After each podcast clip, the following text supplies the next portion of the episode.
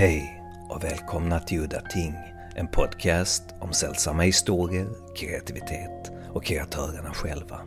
Mitt namn är Henrik Möller, musiken är skapad av Testbild och loggan till podden är gjord av Malmökonstnären Nalle Chinsky.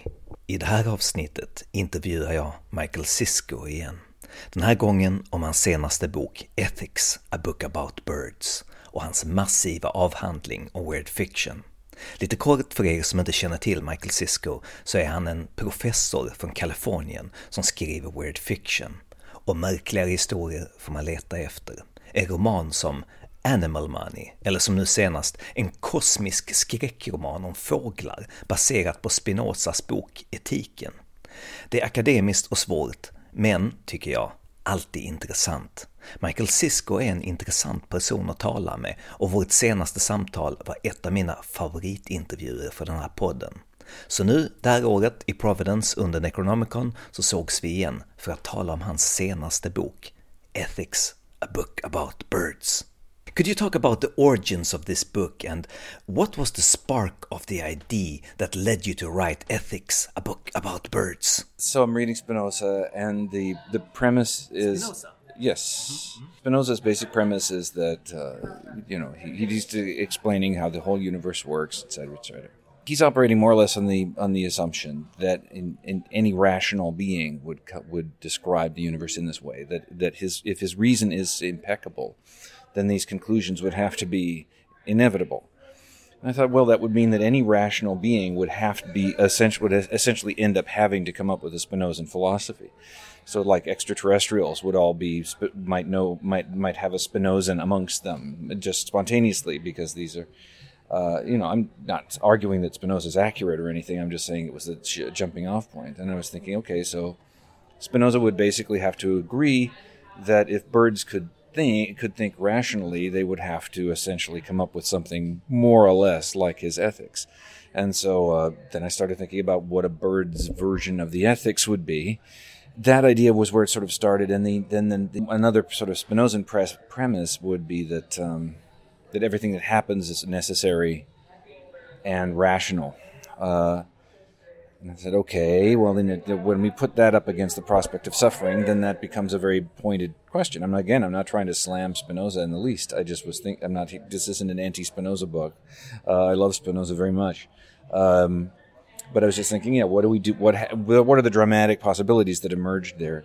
And so you combine that with the fact that um I'd always loved uh, works of literature involving animals, and in particular, Watership Down which was a very important book for me as a kid. I'd always wanted to write something sort of like that, with no human characters, only animal characters.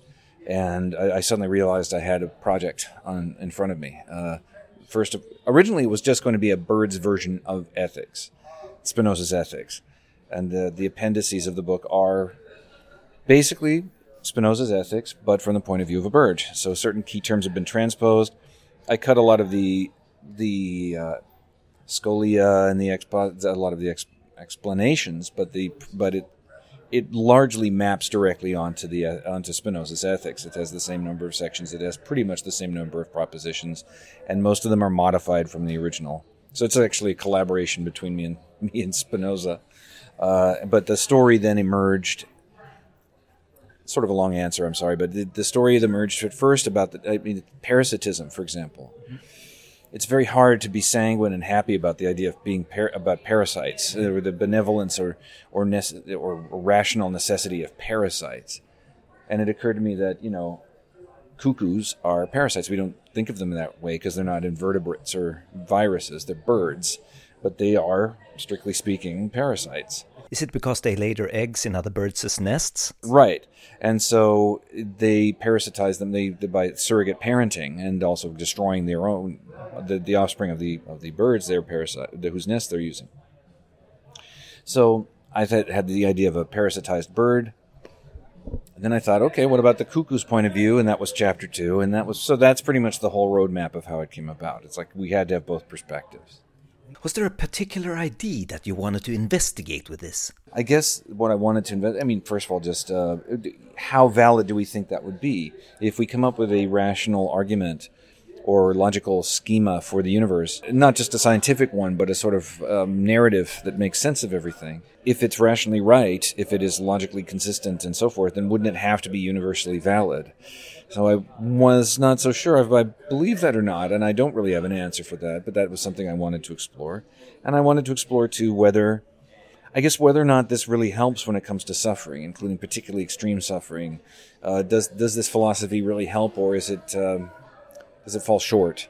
So I guess in a way I was testing that, and I, I don't have an answer. I just sort of I, I wanted to, exp- it was a, more like a, a question I wanted to explore. Could you talk about what you wanted to investigate with your massive essay on weird fiction? I mean, I guess I could go back to my childhood or whatever, but I won't do that.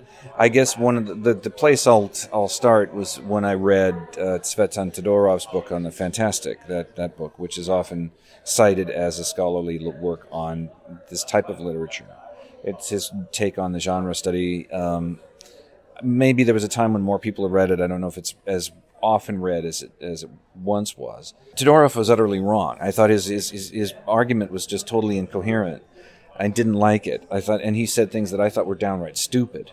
Uh, he essentially said that psycho- once more, he really said that psychological literature had made supernatural fiction obsolete, and uh, there's no such thing as obsolete. That doesn't that that's not how it works. And you know, he was essentially arguing that supernatural fiction was kind of a crude approximation of psychological fiction, and now that Freud had come along or whatever, we didn't need it anymore.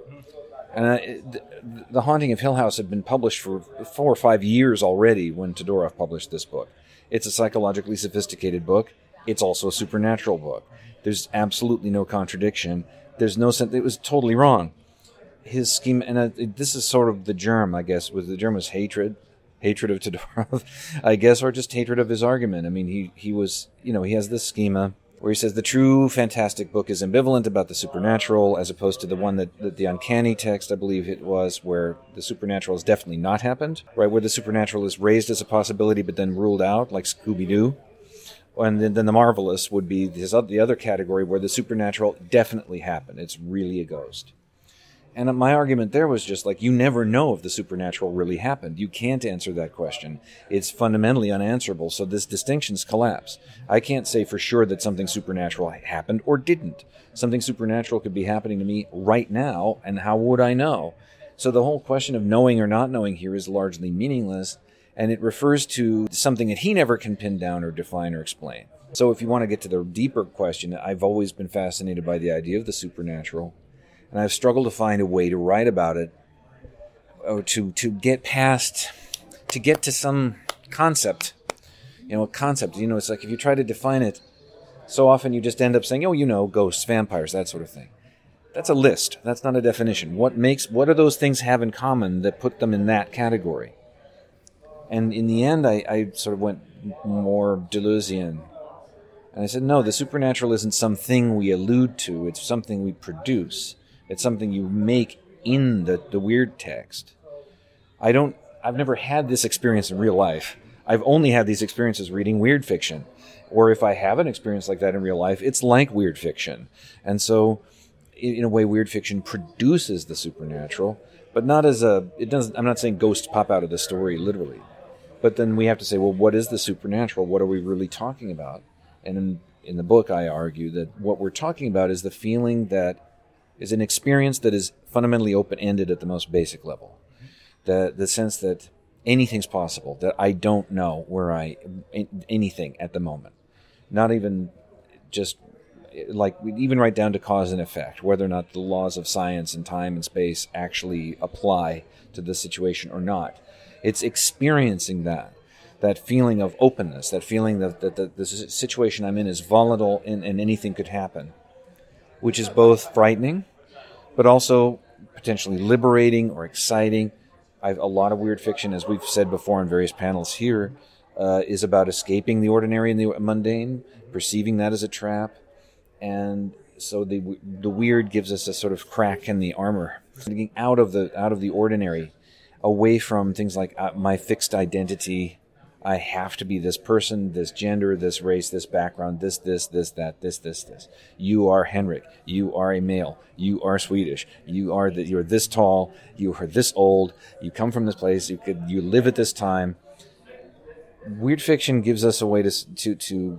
It gives you a kind of a way to imagine escaping that and escaping the, the confines, not just of what's possible in terms of human behavior, which would be more like crime fiction but what's possible for reality to do. And so, to me, that's much more what what weird fiction is about. Not so much whether or not that's a real vampire, but what that means, why that's important, what the significance of that is. I mean, is that is that just a guy with a blood disease, or is this does this mean reality isn't what I thought it was? Well, I guess for me, uh, horror fiction is the creation of a metaphor that is a bit more pleasant to be around than the real, real world horrors that we see in the news every day. That when you read a horror story, you want to experience a sort of uh, a sort of wonder, a sort of sense sense of wonder, a feed of the imagination. In a way, it's a process to uh, invert the sort of negative horrors of the real world into something that can be inspiring and uplifting and inspirational. Right, exactly. If I'm interested, it's like, if, uh, you know, it's like if I say to myself, I want to read a horror story. Well, I could read about Charles Manson. I could read about the Holocaust. I don't enjoy those. That's not fun. I don't get any pleasure from reading about those. I read about them because I feel like it's important for me to understand them but it's but that's not the same. It's totally different. And when you so then we say, okay, then that's not horror fiction. That's uh, like atrocity fiction. What I'm looking for is, but I'm not just looking for like a fun version of like oh a fun Holocaust. Yeah. It's like n- no, but what I'm looking for is is something that is a, is an experience for me, something I experience myself. A, right, but a sense of wonder about the world I live in not I go to a fantasy world and it's wonderful sure. because then you've kind of given yourself a blank check because you're in another world. No, I want to feel the wonder about this world. You know, that was what was like when I was a kid. I loved Tolkien. But one of the things that tantalized me about Tolkien was that he intimates that Middle Earth is this planet, is this world, just imagined differently or it's somehow related. And when the next step is Lovecraft for me, and Lovecraft is all about saying, you know, if you look at these these boring suburban houses, it only looks boring if you don't really think about it. But if you wonder what could be hidden behind it, what if this is all some sort of facade? Suddenly they become that banality becomes very interesting and suggestive. Now it's a mask and it's a trick, and you're trying to see through the trick.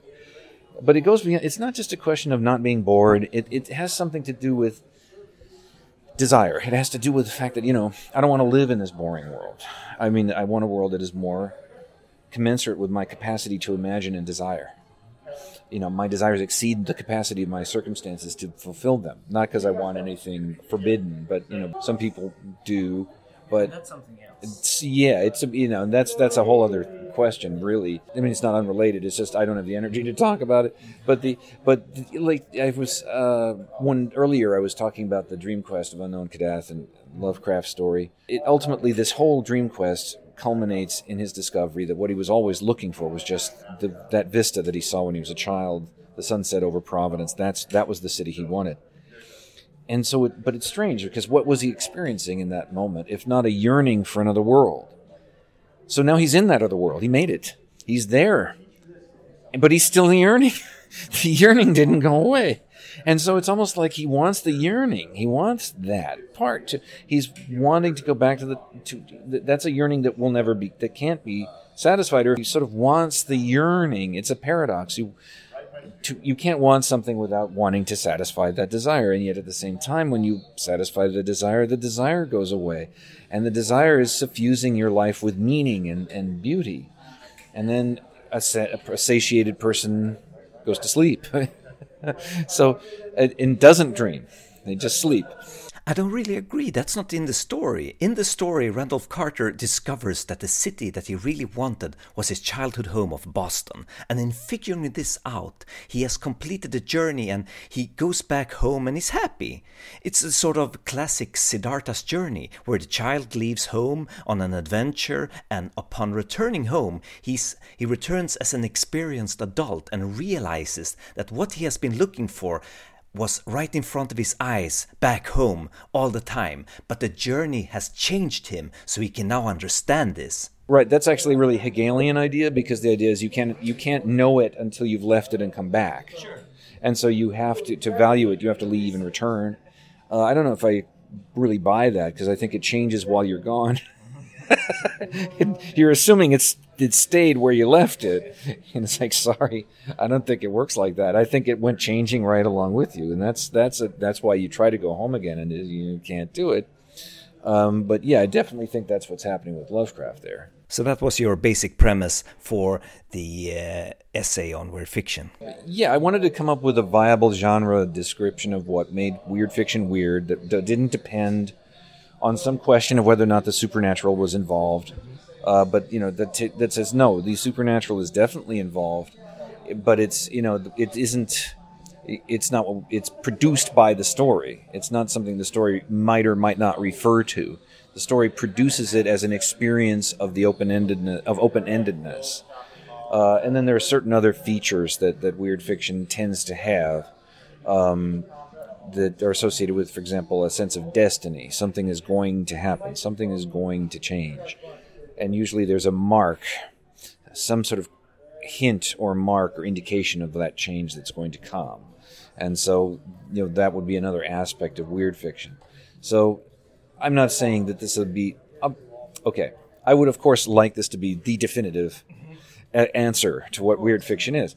I'm not stupid. I know that, that it would be outmoded and there'll be issues with it. But I mean, so I mean, I, I but I I, uh, I wanted to at least create a definition that I thought would be useful, or at least open a further conversation about what makes weird fiction weird fiction specifically. So that was where I was going with that. And then a lot of the book are at least over half the book is case studies, where I you know I try to see if the if these ideas fit. Uh, weird stories, and they do sometimes, and other times they don't. I'm really fascinated by the hand of glory that you have as a little stamp that you stamped uh, the, my book before you signed it, and uh, that's also a short story in your collection, Antisocieties. Could you talk a little bit about your fascination with the hand of glory and what that means to you and the origins of it? There's, it's not clear that any such thing was ever made, but there is an example of it in a museum in England, in the Whitby Museum, of a, a dead man's hand, a mummified hand and the idea was that this this was a magic charm that would open any door. Um, it was most of the folktales surrounding it involved thieves using it to rob a place. That they would uh, light the hand of glory inside the house, and when that happened, everyone who was sleeping would remain asleep as long as the candles were burning, so you could do whatever you wanted, and the hand of glory would cause all doors to open. Um, I liked that idea a lot. I liked a book called "The House with a Clock in Its Walls" by Edward Bellamy, which had uh, it was one of a series of books with covers by Edward Gorey, which is I loved Gorey, so I was attracted to those books.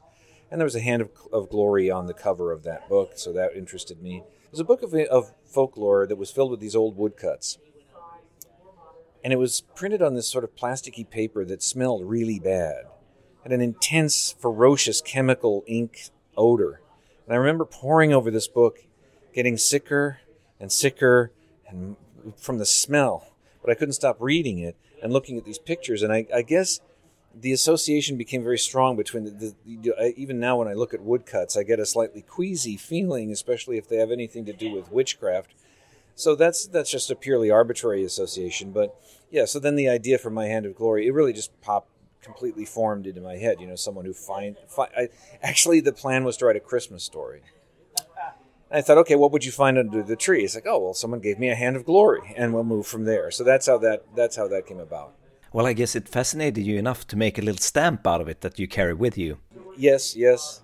Yep, I, uh, I always carry one with me. Well, not an actual one, but I have these. Uh, there's a little. This is an enamel pin of a hand of glory. I always carry a few of these around with me just for good luck. Um, yeah, so I don't know. It seemed like a nice uh, sort of signature. Can I ask if you're superstitious? I don't know. I, I, guess in a way. I mean, I don't really believe that any any. I'm not. I don't believe I can do magic or anything. But there's something very poetic often about superstition, so to speak. It, it has a lot to do with a kind of simple symbolic thinking. Like you know, the the horseshoe has to be over the door. and has to be upright, so it fills up with good luck, and the good luck doesn't pour out and so charming ideas like that and so it, it, it, but superstition i guess is also just a way that people can feel a little less powerless, feel like they're in some way communing with with the great unknown and that they have have a few tricks up their sleeves so they can protect themselves. So I do find, yeah, I guess I always was fascinated by by superstitions. Like there would be these big compendium compendia of different superstitious beliefs from around the world, and I did find them fascinating. I was constant. I was intrigued to read uh, you know about these folk beliefs. Yeah anyway so i guess I, I like to sort of speculate about possible superstitions or to try to invent ones of my own or something like that as a way of you know sort of give shape to your life sort of like uh, you know like praying five times a day would or something like that you know i guess in the absence of of actual religious practices then you, you get superstition i suppose everybody does this. We notice patterns and then we start to associate one thing with another and we avoid that thing and so forth. And but it, again, it's a way of feeling like it's like a kind of nervousness about being connected to things in a way that you don't understand. It's like, well, some, I'm doing something wrong, and I'm so I need to make I need to be more mindful about what I'm doing. Um, I don't know. I mean, I don't. I mean, I have lots of superstitions of that sort, but I, I don't. I don't really I don't know if I believe them or not. I certainly couldn't explain them. Uh, you know, they're just things that I, um, you know, like when I was a kid, I didn't want to step on cracks in defense of my mother. I didn't want to damage her. I was wary about breaking mirrors and things like that. Uh, I guess because there's this sort of paranoid feeling that that uh, things could go horribly wrong in some if you if you get a little bit out of line, and so I guess that was that's an idea that just stayed with me, I guess. Uh, I'm, you know, a lot of, um, I'm, I'm, you know, that, and I'm also fascinated by by people's religious practices around the world and what they do. There's the, how they. Uh, Henri Bergson, the philosopher, speculated about superstition, and he said, you know, superstition arises because it's a, it's it's actually an advantage. It's not just stupidity. That as human beings that we anticipate what's going to happen. We can see disasters coming, and so we, we want to protect ourselves against them as best we can. Where was I? So that you know disasters could happen, so you try to take precautions, but you can never be completely safe. And you also know you're going to die someday, and so none of your precautions ultimately matter because you're dead anyway. And so Bergson would say, human beings can, since we can understand that, we can get depressed about that and fall into despair and not do anything. So uh, religion or superstition develop as a way of, of fending off those feelings by suggesting that that there, there that there, we can do something about that. We can we can keep the locusts from coming if we say the right prayers. We can we can prevent the flood from sweeping away our, our dam by by sacrificing someone. We can we can we don't really die. Uh, there must be some other way, and so on. And so, I guess Bergson would say it, it, helps humans survive because the alternative is to fall into despair and do nothing. Well, not if it means that you're gonna sacrifice another human being's life to sort of please the gods. No, that's stupid. I mean, it's like you must be. I mean, you know, if you if you can do anything, then try. Then maybe think of a better thing to do. I suppose. But there's a kind of relentless cultural logic around that kind of thing that usually leads to, to such extreme measures as that. I mean, I guess if they were going to, they'd probably have killed you anyway. Yeah. That's my feeling.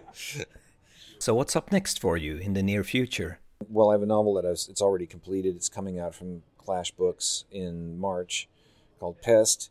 And I'm working on a novel now um, that I can't talk about. But um, uh, so, yeah, there's a novel in the works right now a fairly short, fairly pretty dark one. Um, so that's currently what I'm working on, and then I'm also very tentatively working toward. This is going to be a way. This is going to be a very distant goal, but I mean, I'm tentatively working towards some sort of other something more philosophical, like. Um, the, the book on weird fiction is still largely a work of literary criticism and genre study. And I was thinking, could I actually do some philosophy. I mean, I'm kind of in awe of philosophers and what they can do. I would love to be able to write something, however modest, uh, that could be called philosoph- like actual philosophy.